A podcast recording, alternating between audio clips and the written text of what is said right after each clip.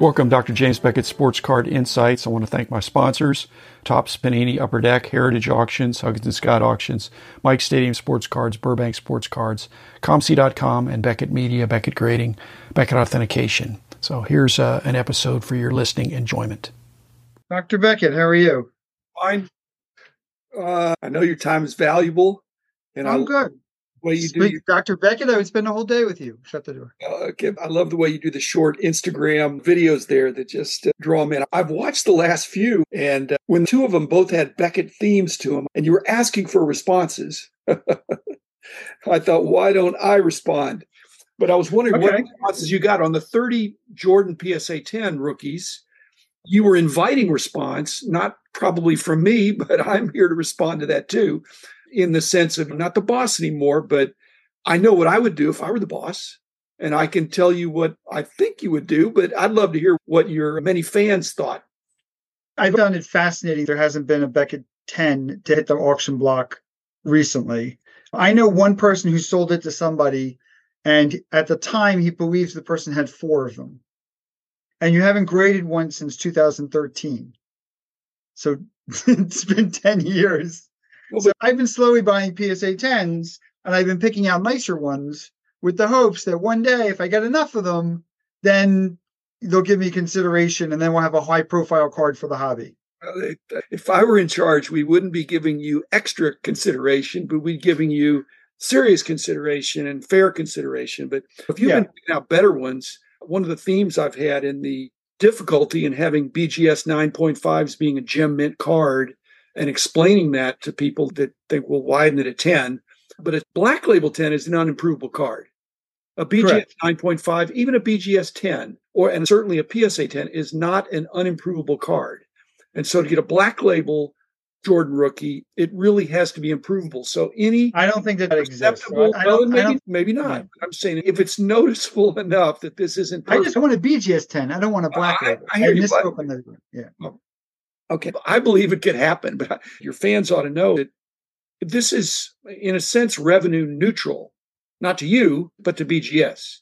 If you submit, no, I disagree with that, actually. If you look at it on a minute transaction, then yes, possibly. Listen, if I pay fees on all 30, that's a different conversation. The conversation would be that if I were your agent, I'll tell you what I would do if I were your agent. But right now, I'm just saying, from the Beckett perspective, in the financial transaction of you submitting your 30 cards for a graded card review, they don't get anything extra out of that. If they're strict or lenient, it is what it is. There's no upcharges, which is not the case for every one of the graders. And so I think they give you a fair shake. I'm wondering even, Rick, if they wouldn't even be pulling for you. Not in a personal way, but it's good for the hobby. I agree. It's good for Beckett. Listen, anytime in the long run, yes. People in this market, especially, where the perception is that PSA is winning, and it's different than it was 10 years ago, when maybe the perception on modern cards that Beckett was winning, and the tides have turned in terms of public perception. So if the perception can switch to where the culture exists, where people start thinking of their PSA 10s and buying and accumulating in them and looking at them like, that's not the end-all be-all, that a Beckett 10 is worth more, and if I can get this into a Beckett 10 and cross it or crack it out and try and cross it, and that's the ultimate, meaning like the ultimate is now a Beckett 10, then that is fantastic for Beckett, and that gets people thinking Beckett first and foremost, not, oh, by the way. That's down the road. I completely agree with you. And that's why if I were your agent representing you in this opportunity, I would point that out. Again, it's not going to affect the financial transaction in any meaningful way in you negotiating to allow them to consider the graded card review for if they would qualify for 10s and then reslabbing them. That's going to be a fee that's a fee. There's no upcharge if you get two 10s or zero 10s. It's the same. Okay. Yeah. But what we have done when I was in charge is there were deals. It's one of the reasons we started BCG, because not just the leniency and people wanting 10s and a relaxed grading scale, but also the factor that if you're grading the same card over and over again, it doesn't cost as much. You're looking at the same card 30 times. And so my thought to you is if you went to them, whether it was before the National or at the National, yes, there's some publicity value. And it's way easier for them to rate or grade 30 already known PSA 10s in the slab that is the same card. They know what the known common... Yeah, they could just compare them all 30, and within 5 minutes, they're like, these are the best three. No, they're not. They don't do it that. They're not going to do it that way. No, okay. They're going to basically rate each of the 30. They're not going to rank them. They're just going to give each one of them the subgrade. No, if you go and you say, okay, these are the best three, then you look at the best three and you say, okay, do any of these, how do these compare to the images we have on the 7 that we gave over 10 years ago? You know, or do we see any imperfections on these cards that are going to knock it out from being a BGS 10 level card? Rick, I think it's the latter. I don't think they should be comparing to what's out there. They haven't given one in 10 years. That's a long time. I hear you, but I haven't been there in 10 years. Again, a card ought to be graded on its own merits. I agree with that, but we both know that's not how it's done. PSA is not functioning like that at all. PSA hasn't given out any Jordan 10s in the last year and a half. Well, again, Rick, I can't speak to that. I can't even speak to the recent days of BGS, but where we made our mark is by being accurate graders that gave additional information that the other graders weren't doing in terms of the subgrades. And so, how involved are you now? I'd like to be more involved, and I may be a little more involved because we have a new CEO who's a friend of mine and is very in tune with the hobby. But you sold that to a hedge fund, is that correct? That was a roll-up. It was a roll-up out of New York City. Got it. Okay. A publishing group, and then they resold to somebody else. Got it. The number one thing that I think that if Beckett wanted to make any change or improvement, what they should do. You ready? I've got the recorder on, and I'm happy to bring you the audio or video for your use because. But I thought this was a practice one, and then we'd do it. But this is fine too. Oh, there's no practice. Okay, fine. I think they should do away with BVG completely, and I think that everything should be. That's topic 2. I think everybody should be in one uniform holder with the company, same as PSA does it. And I think that we could take like the Bird Magic rookie as an example. In a Beckett holder, there's almost no interest. And if it was in a BGS holder, the card would be on fire. And I think you should have one definitive brand. Let's put it this way. They should listen to you, and they'll hear this. And one of the reasons they should listen to you is you built an amazing business by reducing friction, reducing confusion, and keeping it simple. You send me your cards. I'm going to put them up on consignment on the largest marketplace in the world. I'm going to take a small fee. And they're going to do better than they could do on their own. You made your business simple. And I was there at the beginning of BVG. And I know what the motivation was there. And I would agree to the extent, because again, I'm not in charge. It will become known pretty soon what I think about BVG, because I am having conversations with them about what you're saying. Maybe not exactly that, but they have an opportunity to either refresh or rethink a brand that has not lived up to its full potential. And you believe it's irreparably broken. Yeah. It's just nobody thinks about grading a vintage card in Beckett. And that makes no sense because you have a LeBron Exquisite and everything's about getting a BGS 9.5 on a LeBron Exquisite. That's the card. I'm not disagreeing with what you're saying, but you're not in charge except for your business. I was in charge of my business, but I'm not in charge anymore, but I am. No, I understand that. I agree with you in large part. Your other video that you had was about either extra lenient or overlooking flaws type BVG situations that I think you believe are not isolated, that BVG is not credible in terms of the numerical grades they're coming up with based on the samples that you showed on your Instagram. Short. I'm not sure which video that is. This was a week ago where you put out 6, 7, 8 BVG cards that you said this would be a lot. I remember the video on PSA. And, correct. And then you pointed out the flaws.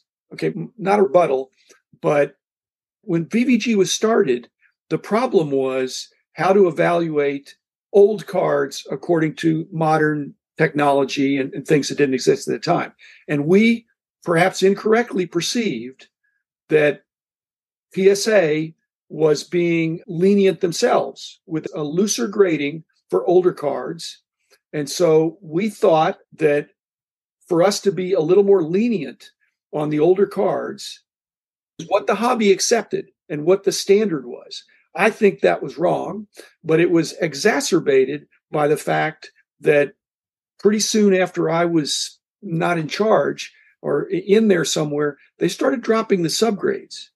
And a lot of what you're pointing out would be so obvious based on the subgrades, because you're looking at the card and you're looking at the primary flaw, which again is probably the biggest determinant of the grade, the primary, most noticeable, most serious flaw. So without doing subgrades there, I just want to say I don't believe that the BVG graders, which are really the Beckett graders, did not see those flaws. And if they would have identified with the subgrades, you would have seen on the one that had a big surface problem that they would have crushed surface. But they wouldn't have crushed it as much as they would have with a modern card. You started publishing your Beckett, the big thick orange one. That was a late 70s, early 80s? 79. Okay, fine. So I owned all those. And that was the Bible. That was everything in the industry. Back then, I started doing card shows in 1981, shortly after that. At the time, nobody cared about the centering on a T206 card.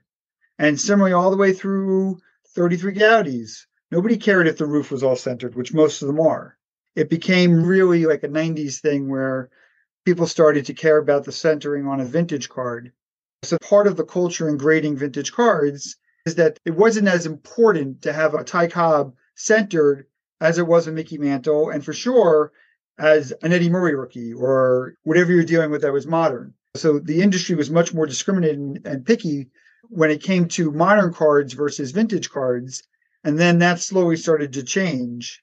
But if you look at the early PSA grading, and I have two T206s that are PSA 9s, they're not dead centered. And you would expect that on a card to have a lofty grade like that. They're razor sharp and you could take it to a barbecue and pick out corn from your teeth, but they're not well centered. That's partly what we were saying back in 1998 or 99 when we're contemplating these things, is that how can we, trying to be this intellectually honest brand that calls it like it actually is, not like we want it to be, that we would be judging the centering by current standards. And that would grade. And frankly, at that time, PSA was the standard. And yet we were going to lay it out there with our subgrades. We wanted to have something that was trainable with our employees. So we made a separate brand that with BG, you're going to evaluate based on these other standards that mint or gem mint or near mint or X mint. Those things were perhaps a little bit more lenient based on the technology of the times. Within PSA, it's known what the holder is and what the serial number is, and they trade differently. Anything without the PSA there is an old label, and people buy and purchase them differently than they do. Not people, the new holders. The smart people. The smart people, correct. Because they say buy the card, not the holder. Actually, you can buy the holder if you scrutinize the serial number and the age of the holder. So it's not just buy the card or the holder, it's by which holder you're going to buy within even the same company. Even the early days of BVG were stricter. There's been an ebb and flow based on the times we're living in. I've seen Jordan rookies recently graded as 9s that are nicer than some of the Jordan rookies that are 10s that were graded 20 years ago. But there is a subset of the hobby, it's a smaller subset, that are buying up strong 9s or selling off the weak 9s because the nominal grade, the technical grade of the card does not fully describe its value. There's too much variation in there in the expensive cards. We haven't even talked about the registry, which is another reason why I think BVG has had difficulty breaking into the vintage market. It's all right there with Ryan Stasinski in the gem rate of the pop reports. You just compare pop reports.